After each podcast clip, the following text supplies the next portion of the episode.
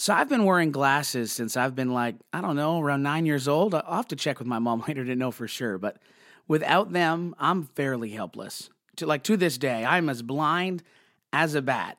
Except I don't have that cool sonar thing that bats have to keep them from walking into stuff. When I was a kid, I was always busting up my glasses, breaking them all the time. Between wrestling and play fighting, which I really like to do, to sports, which I'm passionate about winning, but have very poor hand eye coordination, or just generally being a clumsy kid, I was snapping the arms, bending the frame, and there was even a couple of times I even was a walking cliche and I broke my glasses like completely in half. So I was always going to a drawer in our kitchen, digging out some tape, and taping those glasses back together. It looked really funny when I would leave the house in the morning, and it absolutely did nothing to challenge the rep I had in elementary school as a total dork. As embarrassing as walking around with tape on my glasses was as an 11 year old who was now very much aware of all of the women in the world and deeply, deeply concerned about what they all felt about me, the alternative was simply not acceptable. Because the alternative was to not wear glasses. And that meant that everything would be fuzzy and lack clarity. And functioning in a safe and productive way would be extremely difficult, if not like totally impossible. Because I would either waste valuable and precious time moving so slow that I would get nothing done, or I would miss stuff that I needed to see, or worse still, I would injure myself stumbling around, unable to see the danger that lurks ahead. So, thus, it was more important that I had clarity than I had street cred or coolness. So, off brand scotch tape, it was. If it was true for my actual eyes, it's true for your actual life. Without clarity, you're either wasting your time, missing what's important, or worse yet, you're putting yourself and those you love and lead in grave danger. My name's Adam Shaw, and this is The Restorationist.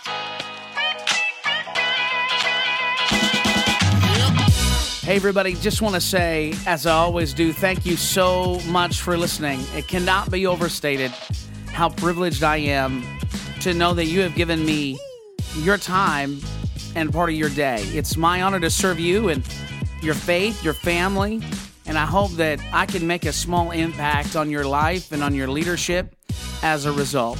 So today we're continuing with the foundations of healthy leadership. And this is actually part 1B of my first episode. And if you that doesn't make a whole lot of sense, here's basically what happened. Like any typical preacher, I over prepared massively. But rather than record a 90 minute episode, I decided to break it up into two parts to just make it easier for people to find. So today we're going to be jumping into, I guess, part two ish of the foundations of healthy spiritual leadership. I hope you enjoy it.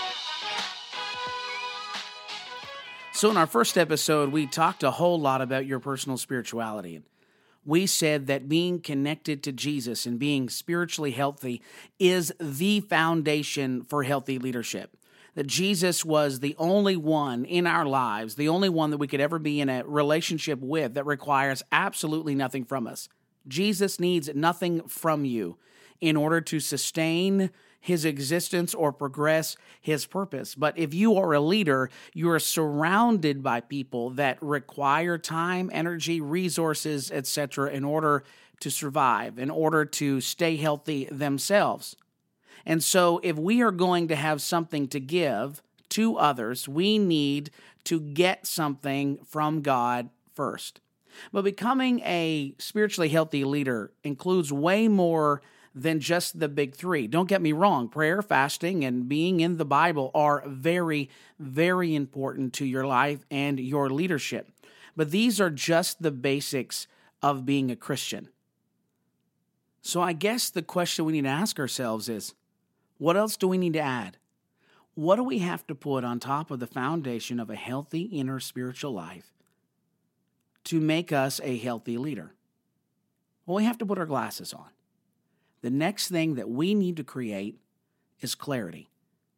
Now, for the section that I'm going to talk to you about now and, and some of the practical things we're going to walk through, I, I want to make sure that I give credit where credit is due. And so I want to give credit to Patrick Lencioni, Brendon Burchard, Stephen Covey, Peter Drucker, who helped um, their writings and talks and, and published papers, along with um, my personal experience and the Word of God, have really helped shape the content of this episode and the next episode. So I want to make sure I, um, I want to give credit to them. I'll let you know when I'm quoting from them or when I'm using um, a model of theirs, I'll make sure that that gets acknowledged before we walk through the practical elements of that you know particular model. I just wanted to put that out there to make sure that um, credit was given where credit is due.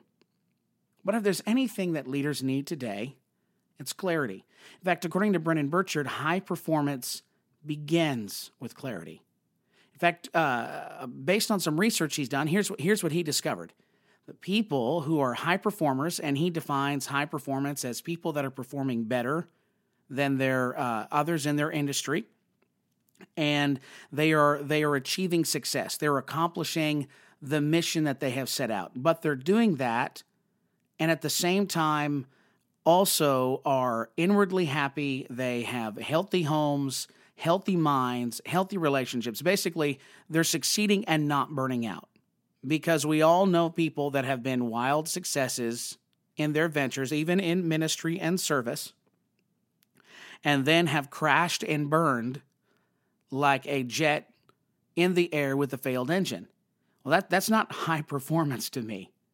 That that's like living in yourself, living in your flesh, and then doing a whole bunch of really awesome stuff and you gain the whole world and lose your own soul. I'm not about that. I, I, don't want that life for myself. I want to perform well and I want to be successful in whatever I have set my heart and mind and hand to, but I do not want to do it at the expense of my family or my spiritual life. So, one of the things, though, when Brendon Burchard, uh, and that's one of the reasons why I like him, is when he talked about high performers, he said these high performers that were succeeding and not burning out were people that had tremendous clarity. They were most able to articulate their future selves with greater ease and speed than others. When he compared those that performed well and those that were average or low performers, he found that the high performers were most able to articulate the narrative of who they wanted to be and where they wanted to go. They didn't just know themselves, they didn't just know their strengths or their weaknesses, but they had a picture of who they were becoming. And they had a clear sense of destiny, and the future wasn't hazy. So I guess this leads us to ask ourselves a very, very important question How in the world do we create clarity right now? Or how do we create a culture where clarity can be continually sought after and found? Well, according to Patrick Lencioni and my life experience and what I see from leaders in the Bible, creating clarity requires us to answer two questions. When we answer the first question, we'll have an answer that will never change. I mean, we can carve it in stone. And when we answer the second question, we'll have an answer that we'll need to evaluate again and again and again, and that will lead us through a continual process of change. Here's the two questions. Question number one is How will we behave? And your answer to that question will never change. And the second question is What is most important right now? And that answer obviously will change over time. So let's jump right into it. Question number one How will we behave? Answering the question of how we will choose to interact and behave in the world is going to create clarity. Now, you may be thinking, especially those of us that have read the authors that, that I, I, I spoke about and referred to, and you may be thinking, what about mission and vision? What about, you know, a purpose and a purpose statement and walking through all of that? Now, I think as followers of Jesus, our, our mission and vision has already been set by our chief leader, Jesus Christ.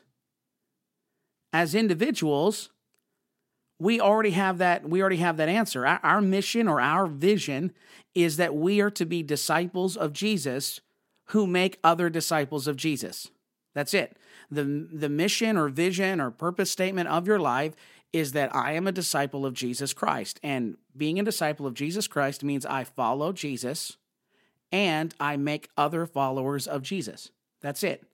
That's my purpose in life. Now, as local churches we and organizations, we need to define what our vision is, and that's really important. So, at my church, here's our vision to grow a church where people love to experience God's presence, learn God's teaching, share in God's family, and serve God's mission.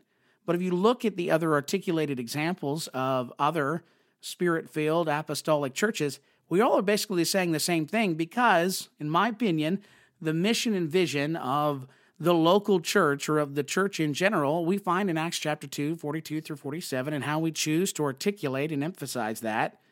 In our current cultural context, of course, God leads us and directs us, but the mission and vision of the church we find in, in the scripture. Now, don't get me wrong, I think it's really, really important for you to, if you're in an organization, to qualify who you are and what it is you're trying to do. But while mission and vision is very, very important, what's most important is how we have decided to behave. And this is what Patrick Lencioni defines as values. Lencioni dis- defines values as how we do things around here. It's the attitude and the approach and the chosen line of behavior that, that we have decided will serve as the definitive filter of what is and what is not appropriate for our interactions with the world and with others and with our team and with our families, etc. It's really important that we answer the question, how will we behave? Because if a person is tolerant of everything, it will stand for nothing. One of the things I find very, very, very interesting about early Roman history was their idea of trying to democratize or make equal all belief systems and require and force uh, upon all people the acceptance of all other belief systems as equally valid and important. Because if everybody's right and nobody's wrong, then nobody's idea matters. And thus, Rome could control the populace.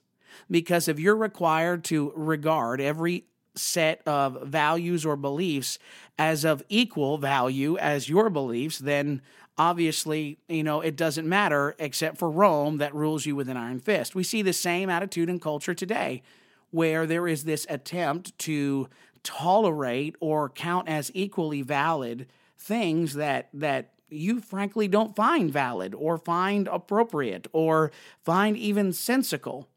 Thus, if an apostolic church is tolerant of everything, it will stand for nothing. If a team or an organization is tolerant of everything, every behavior, every action, so that we can be nice and accepting, it will stand for nothing. The same goes with your with your personal life. If you are tolerant of everything within yourself, you will stand for nothing. You will become nothing if you are tolerant and consider valid every ideology, every idea, every behavioral set, you're you're going to stand for nothing. If if you tolerate everything, you you actually value nothing. Now, this idea of intolerance, obviously, I'm not talking about being mean or rude, or I'm talking about what you find acceptable within the spheres of influence that you have, whether it's your personal life or your family or the teams that you lead. And your intolerance must go beyond your theology. So if we're if we're all saying, you know, we're we're going to have we're going to have some lines, moral and ethical lines drawn in the sand. I'm talking about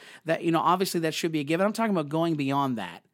Intolerance must extend beyond our theology and must extend to the traits, the behaviors, and the attitudes and the emotions that we bring into our lives, that we tolerate in our lives, that we tolerate in our teams, and how we go about doing things through the filter of those feelings.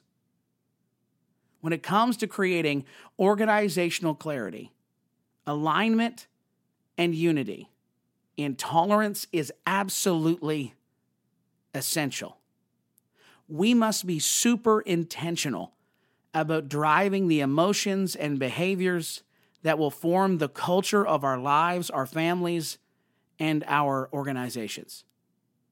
Now, according to Lencioni, there are four types or four categories of values, and it's really important that, you know, when you think through these, we're actually going to really focus on one. When you think through these, that you're very narrowly focused, that you don't just write down dozens and dozens and dozens and dozens of things.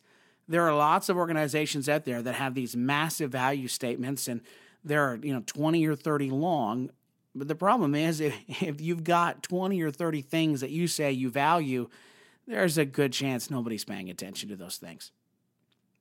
So, according to Patrick Lencioni, we can create a narrowly focused set of values by dividing values into a few different types of categories. And those categories are this core values, aspirational values, accidental values, and permission to play values. I'll give you the definitions of them, but for the sake of what we're going to talk about today, we're, we're only going to really focus on, on a couple.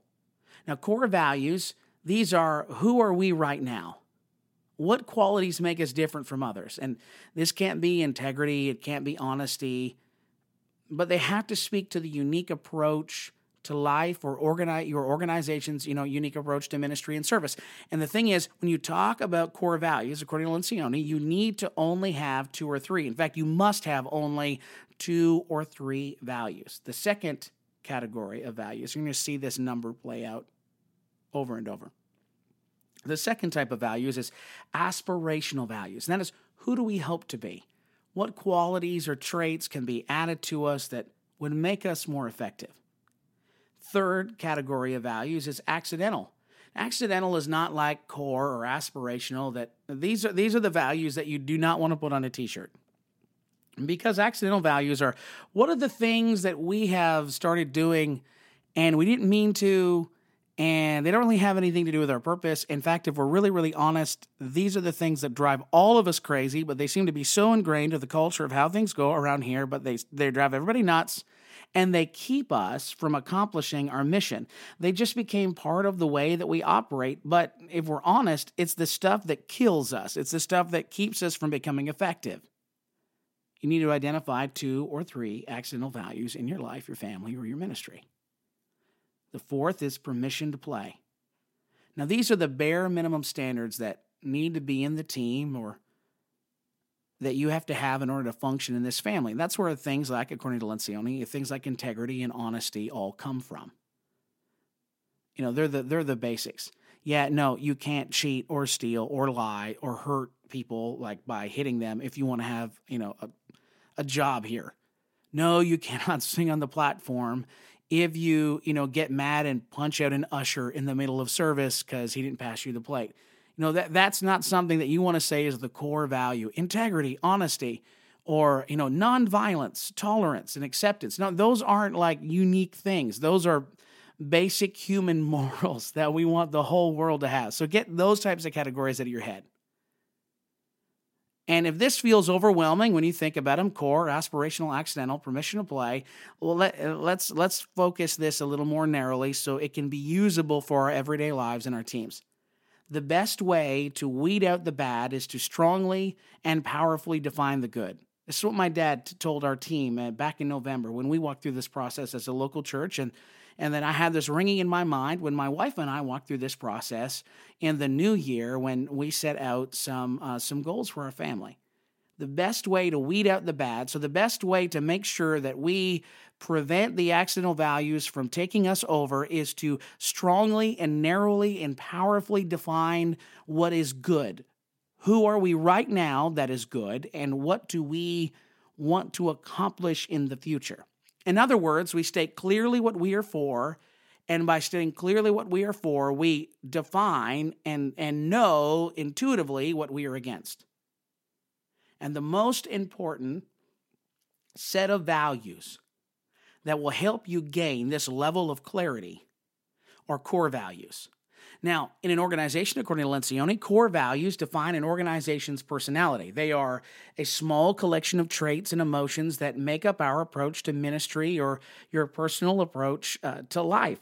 It's the personality of the team. It's the personality of the family. It's it's the set of behaviors. And it's really important that you have this defined because we've all worked with people on teams. We've all jumped into a project with somebody and it didn't matter that they were talented, it didn't matter that they were smart. It just, for some reason, it just was a really, really bad fit. And the reason for that bad fit was a misalignment of values. because values create clarity and define what will and will not be tolerated.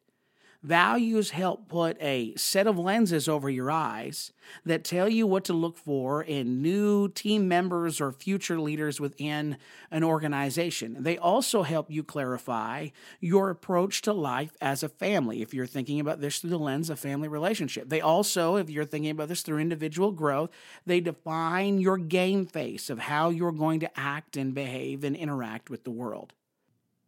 So, what are your core values? You know, another way of asking this question is what do you care about? What principles will constrain us in the pursuit of our vision and goals? And if you're thinking about this through the lens of family and maybe some uh, personal development, think of it this way What do you passionately love? What makes you feel excited to get up in the morning? What makes you feel alive? What makes you pumped up? What breaks your heart or makes you, you know, just righteously angry? What, you know, what what kind of just revs the engine of your frustration and anger? I mean, healthy anger, a good anger. It's okay to be angry about some stuff. It, what kind of like when you look at it, you're like, no, no, I'm not about that. That is not okay. What are some unique strengths to you and your family? You know, when you decide what you're going to or not going to do, what are the filters you pass those decisions through? What things are exciting or fun to you? What will you never do? Why? If you're thinking about this through the lens of a team or an organization, here's some things that we asked our team at LifePoint Church. What attitude do you approach serving and leading with? When you are prayed up, how do you feel about serving and working for God? Of all the things that you wrote about yourself, what is most in common with the team? Name those team members. What is one high standard you know that as an organization we're going to defend at all costs? What will we never tolerate? And what does that reveal about us? When you see our leadership team working, what do they seem to passionately love? What stirs strong emotions in them? What, what above behaviors or attitudes make our team or our church or our organization unique in comparison to others? See, values are critical to your health as a leader. They're critical because they tell you what your game face should look like. They're the filter over your emotions. So the odd time that you're having a bad day, you know how you're supposed to act when you walk through the doors. We've all we've all been in, in, in experiences where we were we were just I mean it was rough. We were frustrated, we were stressed, but but it was time to time to put on a game face. It was t- it was go time. And to be honest, success doesn't care and life doesn't care if you're going through a bad time or not. It just doesn't. I know this, you know, this sounds intense or it sounds harsh, but you have to decide, you know, how you're going to feel. This is hard, especially if you're an emotional person. I'm an emotional guy, but this is what your values are, are defining for you. They define for you how you're supposed to behave when everything else inside of you is screaming, run away, and and whine or pout or cry or be angry. Your values serve as filters over your decisions. Just like we won't violate our vision, we cannot violate our values. This is why it's so important that you lean in hard on this core value section, even at the expense of um, disregarding the other types of values. And when you lean in hard on this core value section, you're very strict on yourself or your team that you're only coming up with two, three, or max four elements of your core values. Because if you have too many values, it's like you have no values. As you talk through these questions, as you work through them, it, you're going to get really super excited. You're going to get fired up. You're going to be like, man, uh, I we love all of the things. The problem with loving all of the things is that's basically like loving nothing. So you have to narrowly focus. And when it comes to your core, you have it ha- everything that you're writing down has to be true about you right now. Has to be true about your team, your organization, or your church right now. Not what you want to be, but right now. And it's shared by everybody. Everybody is like this. Everybody, uh, as far as the core team goes, if, if this is a team, core leadership team, everybody, this is who they are. And if something is really true about you, but not true about the rest of the team or not true about the other members of your family, then you know what? It's not a core value. You have to be really, really focused, really, really strict. It's going to be super tempting to write down all the things that you love, but it's what's true about you right now. So for our church, we walked through this process and we said that passion is the defining emotion and drive of all that we do. I mean, we could have come up with loving and caring and nice. And those are lots of places. And those are wonderful things. But when we said, what is most true about us right now? We said that we're, we're people that get fired up about stuff. We're passionate. And when we defined our passion, the things that were, we were most passionate about as a team, and this, this is stuff as a church that will never change. We are passionate about apostolic doctrine and its application. That's one. Two, we are passionate about being spirit led and spirit driven. Three, we are passionate about results. There's our core values. Passion is the driving force and emotion of all that we do. And we are passionate about apostolic doctrine and its application. We are passionate about being spirit led and spirit driven. And we're passionate about results. We want to win. We want to see things happen it it for us as a team it drives us crazy to show up and go through the motions and not feel like we have moved the ball up the field like that that's a disaster to us that's what we're about right now we will push and we will we are willing to to make it uncomfortable uh, with ourselves so that we we can see results happen that's that's who we are right now we are passionate about apostolic doctrine and results. I, so, I mean, I've said it like four times. I'm just, it fires me up every time. So, how does this define our team? When, when we show up to church, when our leadership team shows up to church, when we walk through the doors, we throw the switch. It's passion. It's passion about these three things. When we are going to act, it's passion. Are you tired? Uh, do you feel kind of sick? Yep. Doesn't matter. I already have told myself how I'm going to behave. It's passionate. Uh, for example, this is not to, to toot, you know, the horn of my family, but you know, we had a really, really super busy weekend. Uh, the weekend of this recording, and uh, you know, we had four hours of sleep. We had a, an event we had to go to, and then we had to come down, uh, come back home late at night after the event, and we spent several hours prepping our house because we were running a, a large, you know, small a small group, but ended up about 30 some people showed up, or 30 people showed up at our house. And so we had to prep our house for uh, 30 people that were going to come over that we were all we were going to cook dinner for them. And so um, we were tired. I mean, it was absolutely brutal getting up, you know, at seven in the morning when we had gone to bed at 3:30.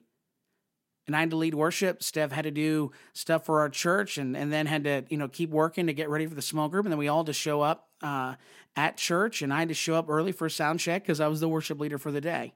The moment I crossed through the doors of the church, it did not matter how tired I was. We were passionate. I watched my wife. She had uh, she had worked throughout the night on some accounting stuff, and she had cooked and she had uh, she had cleaned and she had gotten up when I got up and spent two and a half hours working around our house. Got our son up, got him dressed, came to church. I mean, it was a crazy, crazy day. But she worked the altars, uh, praying with people that were hurting and that were hungry for God like a champ. And you would not have known that she had, was running on four hours of sleep at all because passion is a core value of our team. And just like you won't violate your vision, you can't violate your values. And once you define what your values are, whether it's for your life or your team or your family, you can't violate them, that there has to be intolerance and enforcement so that when somebody is not passionate, they're going to get called out. It's not going to be mean, it's not going to be harsh, it's going to be done with a, you know, a loving attitude, but but we're going to be like, "Hey man, we didn't feel it." Th- this wasn't a win. Even in our family, we have adopted this process and we have defined a set of values uh, for our family. We said that we are Christ centered, we are kingdom minded, we are family focused, and we are adventurous. That the center of our family is Jesus. That everything we do keeps the kingdom of heaven and the people God has called us to lead in mind. We will seek to do all that we do together as a family. It's one of the reasons why I, I don't just you know run off with my buddies for a few days, or I don't do uh, a lot of like just dude night kind of stuff, and and she doesn't uh, do it either. Uh, it doesn't mean that those things are wrong. It just means for our family, we value being together as much as possible. So that that's what we try to do. The other thing is we're adventurous. We're constantly seeking new experiences. This means that we would rather save our money to uh, go on a vacation than to sink money into a second vehicle. So that means that you know I I take public transit to airports when I travel to go speak, and you know my wife will take the bus home, and we just have one car that is paid off because we are an adventurous family, and so we don't want to be tied down with debt so that we can have fun with our lives and with each other. Values are so, so, so important. So once you create your values, you can you can put those in stone. These are the things that define who we are, and these will never change. Now, once we have that, the second thing we have to do, at least according to Patrick Lencioni, is to create clarity by answering what is most important right now. Now that we know how we're going to act and behave, it's time for us to determine our priorities. So, what is most important right now? And the answer to that question, uh, Lencioni calls a thematic goal or a rallying cry. And unlike values or vision that never change, your rallying cry is for a fixed period of time. It is a single determining priority. Now, the idea of a single determining priority is all throughout Scripture. And there's great reason for this. In the scripture, we see Jethro going to Moses and saying, Moses, my goodness, you have so many people coming to you with problems that you are supposed to preside over, and you're, you're taking all of your time to solve people's problems and answer their questions instead of figuring out where we're going next. So, what you need to do right now, Moses, is you need to put captains over thousands and captains over hundreds and all that kind of stuff the Apostle Paul in the book of Acts. I have to go to Rome. Rome is uh, is the final destination for my ministry. I must go to Rome. Help me give to that project. David shows up in the field to give food to his brothers, and he sees Goliath of Gath come, and you know, you know, fee fi fo fum. I'm the biggest guy. Uh, that's not a direct quote, but you know what I mean. And David goes, "Who will fight this giant?" He cuts through all the noise. Who is going to fight this dude? Somebody has to fight this dude and somebody has to kill him because we're not going to get rid of the Philistines until we kill this giant. All of these, these people believed that accomplishing this single time bounded goal was the most important thing and would make the greatest difference in their lives or in their nation. Jethro believed Israel can't go forward until Moses figures out how to delegate power. Paul believed that, uh, that for my life and my mission, God is calling me to Rome, and that's where I am laser focused. David believed that until Goliath lay down, you know, on the ground, headless, that the Philistines were going to continually taunt them and would never leave them alone, and their lives would constantly be plunged into chaos. Accomplishing this thematic goal was the most important thing and would make the greatest difference in their lives. So Lencioni uh, defines a rallying cry or a thematic goal as this, and I quote, a single qualitative focus that is shared by the entire team or family, and it applies for only a specified period of time. So, let's break this down. If this is a family or if this is an organization, the theme has to be for everyone. It can't just be for one person or one department. Now, in a family, there may be a crisis in the life of a single family member, but if it can be argued that solving the crisis in the life of this particular individual will create the greatest change or bring about the biggest change in the life or the health of the family, then that can be your rallying cry. And it can be the same thing with a single department or a single team member in an organization, a team, and even a local church.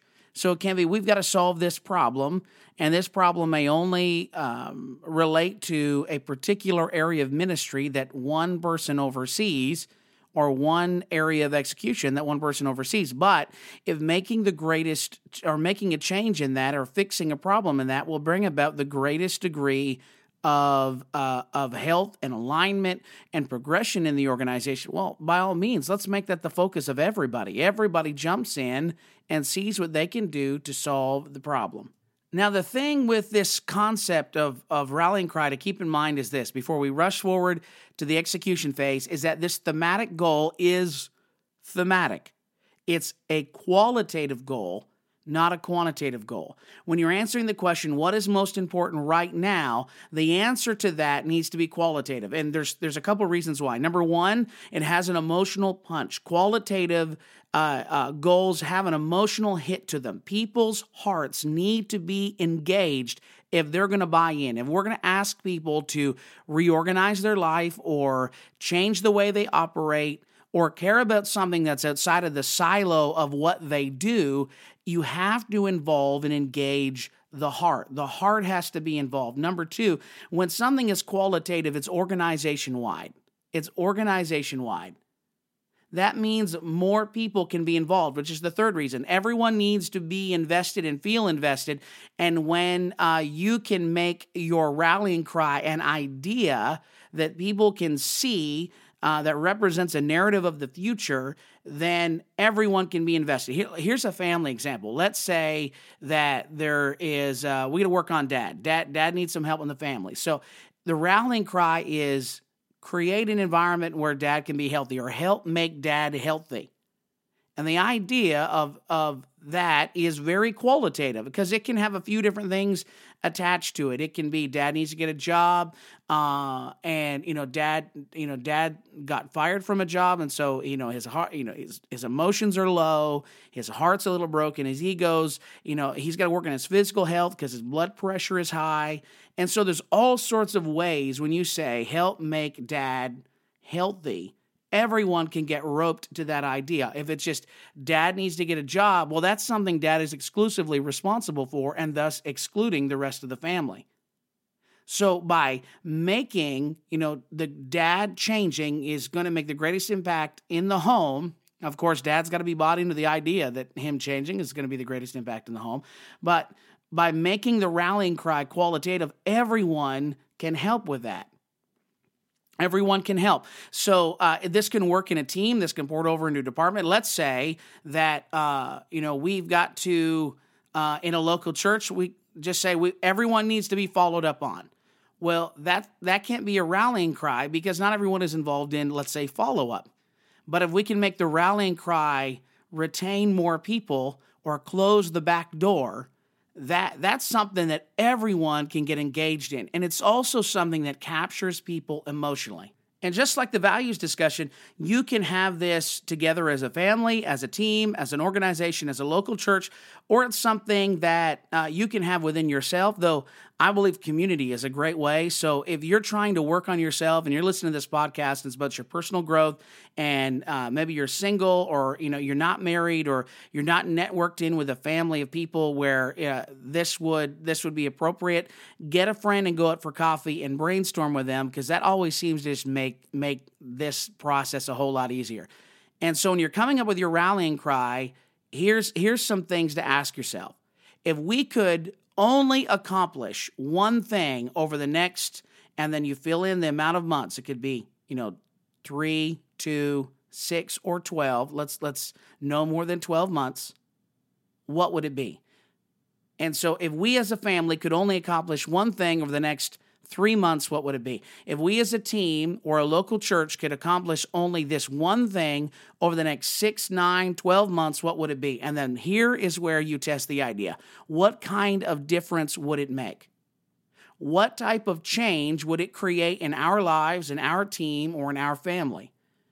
And so you start brainstorming until you come up with a qualitative theme or goal. It's also referred to, as I said, a rallying cry because it should have emotional punch to it. And you'll kind of know when you get to it. You'll kind of just feel it. It's one of those things you got to kind of feel in your gut. You'll start working through some ideas, and then all of a sudden it'll click and, and your heart will engage. Man, if this happened, if this happened, man, this would change everything. So, for my local church, we got together and we said a significant number of people need to receive the Holy Spirit. And as a Pentecostal church, we felt in the season that we're in, that was what was most important. Now, at all times, you know, this we want we want people to to to be filled with the spirit of Jesus. That's that's what we want. We want people to get the Holy Ghost. But given the fact that we had just gone through a season of refining our discipleship process, um, organizing departments, uh, working on our administrative structure, we felt that we had uh, done what we could do from an organizational standpoint. And now, what we needed more than anything was to enter into a season of harvest and growth in our church. And so we said that was our rallying cry. And if we do nothing else this year, we want our church to see a significant number of people to receive the Holy Ghost. Now, see how that is a qualitative goal. That is a qualitative goal because we didn't attach a number to it, but we just said we want the number to be significant. And it was something that everyone can get behind. Every department, every leader, every one of the organization can get behind. For Ontario Youth, the district organization that I lead in Ontario, our rallying cry is we must advance the kingdom. If Ontario Youth does nothing else, we must advance the kingdom. If Ontario Youth will consider an event a success, it must advance the kingdom. In my family, our rallying cry is to become a radically spiritually and physically healthy family. We felt that if we can focus on our spiritual and physical health, then that would make the greatest difference in our lives. Now, here's one thing that is really important for these discussions is that one, especially when it comes to a team or an organization or a local church, everyone takes off their department hat. So when we met together as a church, as a church senior leadership team, it was just leaders of Life Point Church, it was just team members we abandon and forget for that moment that we have specific roles and responsibilities, and we just view ourselves as team members. The reason why it's so important that you have to do that, it's the reason why it's so important that you must do that, is at times we view ourselves uh, and we identify ourselves as the role or the title that we bear. And that's not the right approach. It's not the right approach, is because when you come to meetings, you begin to advocate for your interests at times at the exclusion of others. And if a rallying cry is going to work, it has to apply to everybody. And everybody then in the room must forget the hat that they wear or the title that they possess or the department they represent and it just it must be about the organization alone and once the meeting is done and the next step that we're going to talk about in a second has taken place, then you put your department hat back on and you think through the lens of what you can do as a department leader to solve the problem. But if you come wearing your name tag, you know, wearing your title badge or your title hat on your head to that meeting, you're going to think through the competing interests of the thing that you lead and you're not going to think of the whole body. And we don't want to do that. So, now that you've got your rallying cry, you have to give the theme some legs. You need to set some defining objectives. Now, remember, we're still on the journey for clarity, and you may be like, oh man, I just want to get out there and do stuff. At some point, you just got to just get to work. You just got to get the action. Well, you know what? Here's the problem many of us don't lack motivation and we don't lack work ethic. But the reason why we're not as successful as we want is we don't have clarity. And so we do a whole bunch of busy work and we don't actually move a singular ball up a singular field. And, and, and that's, that's what this process is about. So to recap, before we go to the next point, you know, putting legs to the th- to the rallying cry. Now that we are spiritually healthy, that was you know the the first episode. Now that we are spiritually healthy and we're praying and we're fasting, we're reading the Word of God we are creating clarity And we've created clarity through defining our core values. Two, we're creating clarity by coming up with our rallying cry or our thematic goal, a time bounded, qualitative goal that's shared by everybody on the team, in the family, or at the church. And now that we have our rallying cry, we've got to set some defining objectives. Now, here's what that all means. Defining objectives, according to Patrick Lencioni, and I quote, are temporary qualitative components that serve to clarify exactly what is meant by the thematic goal. These defining objectives are shared by all members of the team, and they provide a level of specificity so that the goal isn't just a slogan, but rather a specific and understandable call to action. That's cool. So now that we have defined our attitude and behavior, that was values, and we have answered the question qualitatively what is most important right now, we've got the theme, for the next few months or the year, we're going to put legs or shape to that theme so it's more than just a slogan. I mean, especially those of us that have grown up in, in, in, in church, we have heard all of the yearly slogans, right? All of the ideas have been thrown out there and everyone you know we cry and we're emotionally moved by the slogan or the concept of the idea but it doesn't seem to have any connection to reality and for the real practical you know let's let's get to where the rubber meets the road kind of people that, that's where this this begins to take shape. And you're going to like this next part. And for those of us that are the dreamers and you know we want to think about the future it's really important that you you put legs to your dreams in order for them to become a reality. You put legs to the things that are most important in order for them to become a reality. And that's what this part is about. You need to discipline your mind for this part so, a defining objective is going to give us some specificity so that the theme actually becomes an understandable call to action.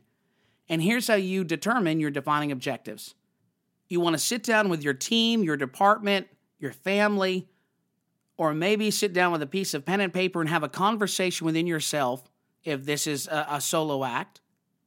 And you want to answer the following questions what must be true in order for us to reach our rallying cry? Now, this speaks to culture change.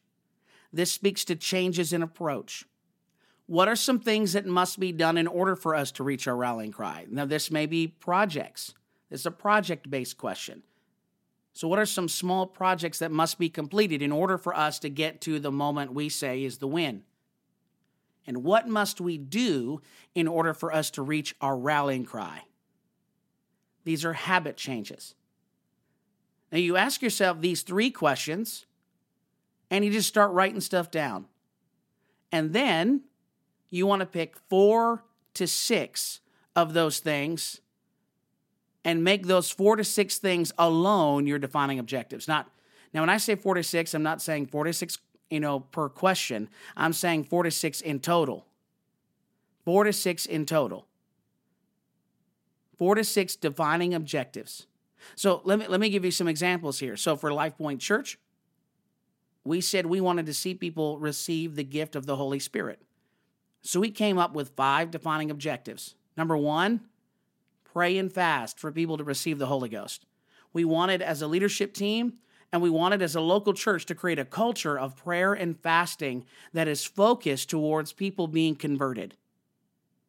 Pray and fast for people to receive the Holy Ghost because we need the Spirit of God in order for this to happen. The second thing we said was we want to create effective altar call experiences. Create effective altar call experiences. Use all means, number three, all means available to reach everyone we can personally and as a church. Emphasize the necessity and power of the Spirit always and finally become a church where all people can connect and belong. Now, what is cool about these is that they are they are idea centric enough that everyone can contextualize this where they serve. But they are specific enough that you know where the win is. For Ontario Youth, we said create opportunities for people to experience miracles and, a, and, and the gift of the Holy Ghost because our, our thematic goal was advance the kingdom. So we wanted to create opportunities for people to experience miracles and the gift of the Holy Ghost. Train and equip leaders to advance the kingdom of God locally and globally was our second one. Inspire and celebrate young people who are advancing the kingdom. Motivate young people to raise more outside money and give sacrificially to Sheaves for Christ because we know that we've got to fund the mission if we want to see the kingdom of God advance. So we had to motivate young people to raise outside money and give sacrificially. And then finally, create more opportunities for young people to serve at Ontario youth events. Now, these are just examples of how we use this idea in our context, and I, uh, I hope they've helped you at least see how we've tried to figure it out. But the, the big picture concept is this you discover your values, you figure out what's most important right now, that's your rallying cry or thematic goal. You define that rallying cry with some objectives. And here's the important part you're able to put all of it down on a single piece of paper or a really big napkin. You're like, man, are you serious? I mean, we're 50 minutes into the podcast and you're telling me that after I answer all these questions and I think about my feelings and I think about how other people feel and at the end of the day this this can fit this can fit on a napkin or a piece of paper or a single page in my journal? Yep. In fact, if it doesn't, there's a good chance you're too complicated. And I know what you're thinking. You know, in times past, you're like, we've had we've we've done stuff and we've had binders and everyone got a duotang and there was like there was indexed pages and well that's why I didn't stick. It was it was too difficult. The idea is that by spending the time to make things less fuzzy about how you're going to act and what's important right now, by taking the time to create or position yourself for that clarity, you gain incredible simplicity that can fit on a single sheet of paper and thus become a defining filter for the things you want to do. Now, I, I can anticipate probably what you're thinking. This is a great exercise. We've done stuff like this before, but it dies at the end of the meeting. How do we know if we're winning? How do we keep this alive in our in my life? How do I stay disciplined? How do how do I keep my family focused? How do, how do I position my team so that this is in front of them all the time? Because I mean, we've set goals and we've had posters printed, we've made resolutions before, and it's just never worked. Okay, so the next part is critical. The next part is absolutely critical. But it's also really simple because the beauty in this model is your one page is now your scorecard. Your one page of your values, your rallying cry, and your objectives, that's now your scorecard. So the, the next step, once this brainstorming, team defining, clarity creating meeting is done, and you get everything down on one page, you now set up a regular rhythm of meetings. You schedule them with your family, with yourself, with your team, with your leaders, where you review and score how you're doing in relation to what's most important right now and the objectives that you are using to define your goal. So, let me give you the outline of how this works. Let me give you the outline of how this works. So, we do this uh, this model three different ways. Um, one in Ontario Youth, another way with Life Point Church, and another way in our family. Steph and I do it another way in our family. So here's how it works. And it's the same model. And I'll show you the various iterations of, of how we handle it. So it's really simple. Everyone gets together and we go, okay, what are we working on this month? what are your priorities this month? What what are you working on? And so this is just a general kind of discussion. Uh, oh, hey, I'm working on this. Oh, I'm, I got this on my plate. It doesn't have to necessarily be connected to your rallying cry or whatever. It's just to get people talking. And then, after we do that, only takes a few minutes. Even if there's a lot of leaders in the room, it should only take a few minutes. Everyone should be able to tell you in 60 seconds or less what they're working on, the most important thing that they're working on. If they can't, they don't know, so they're probably making it up on the spot. So once you're done that, it should only take a few minutes. Then you go through your vision and your values to keep them in front of everyone. And you read it every meeting. Every meeting. You go through your vision and your values. And then what you do is everyone has their piece of paper, remember, or, or at least a fresh printout of it. We discuss as a team how we are performing in relation to our defining objectives. How are we doing with what we said we were going to do? How are we doing with the things that we said had to be true in order for our rallying cry to become reality?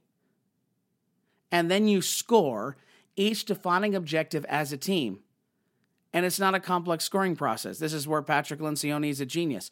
You score it with a color red, yellow, or green. Red means bad, full stop, didn't work. Yellow was like, eh, we kind of did okay.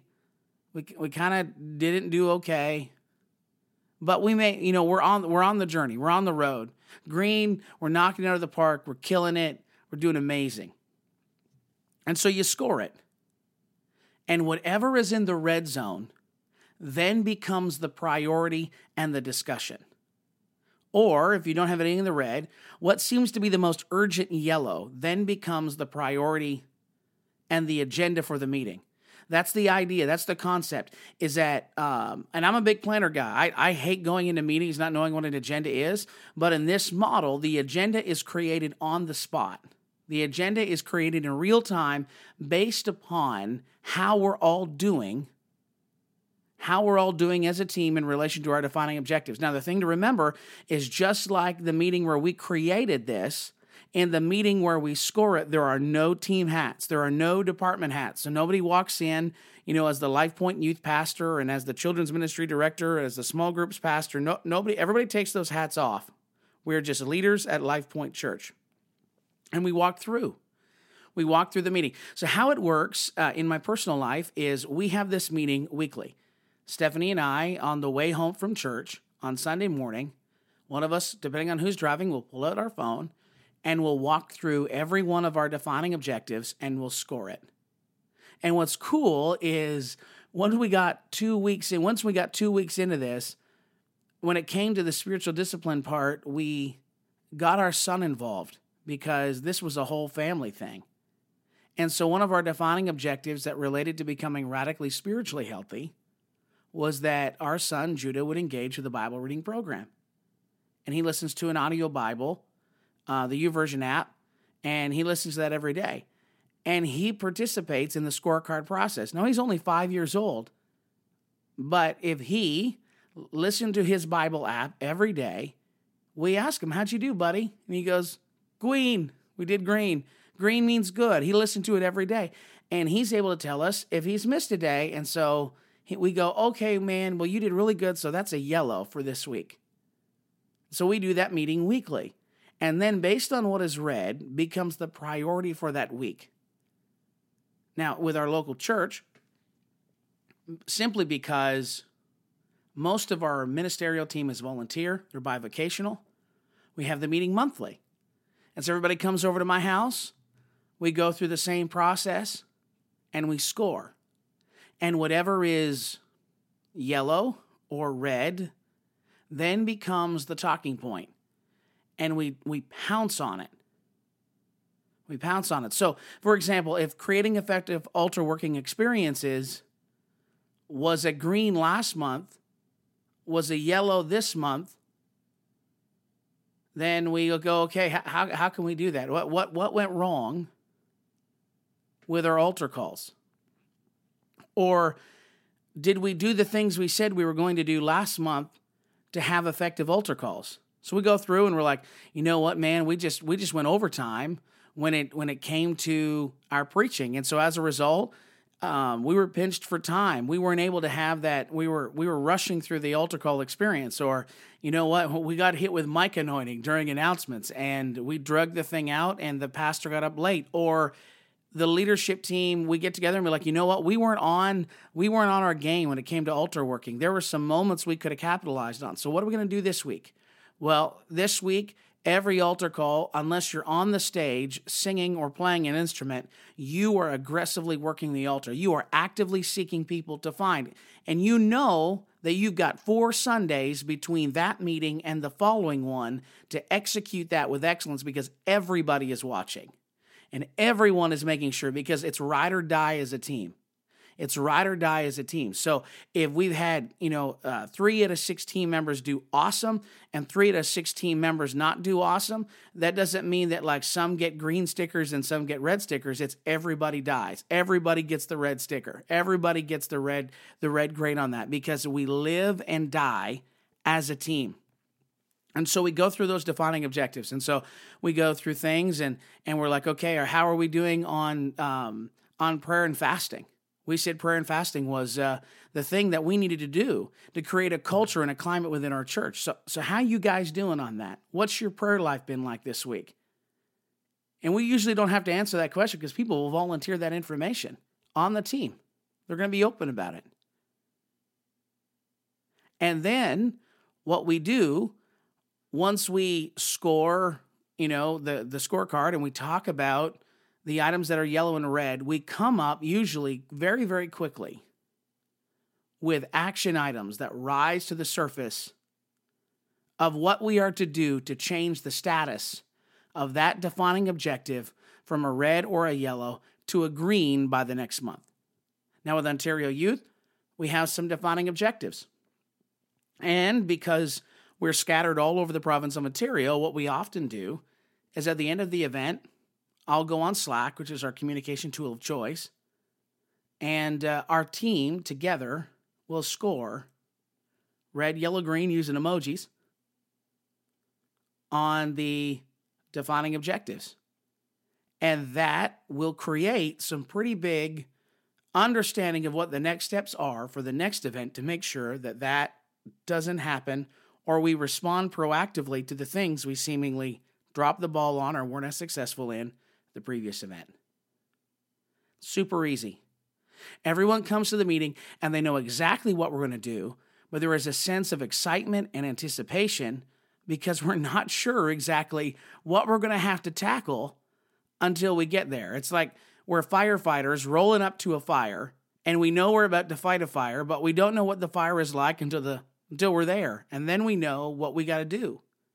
The idea is that by creating a global thematic goal and defining it with qualitative objectives, you have the freedom month by month or week by week to pivot and respond to the dynamic environment of life and ministry and organizational leadership and create new action items as you go. And this is great because I'm a big structure and planning person, but I serve with other people who are not. And sometimes when you are a structure guy and everyone wants to be spontaneous, it can make you feel like your hair is on fire. And when you're a structure planner person and you try to make everyone who's spontaneous structure and planning, it feels like nothing in life is fun or exciting. What this model does is depending on, you know, whether you and your spouse are very different or you and your team members are very different or the leaders in your church are, are diverse, this model helps us all. It keeps the structure people open and flexible and responsive to the realities of a dynamic changing organizational or family environment. And it helps the spontaneous people think through the lens of structure.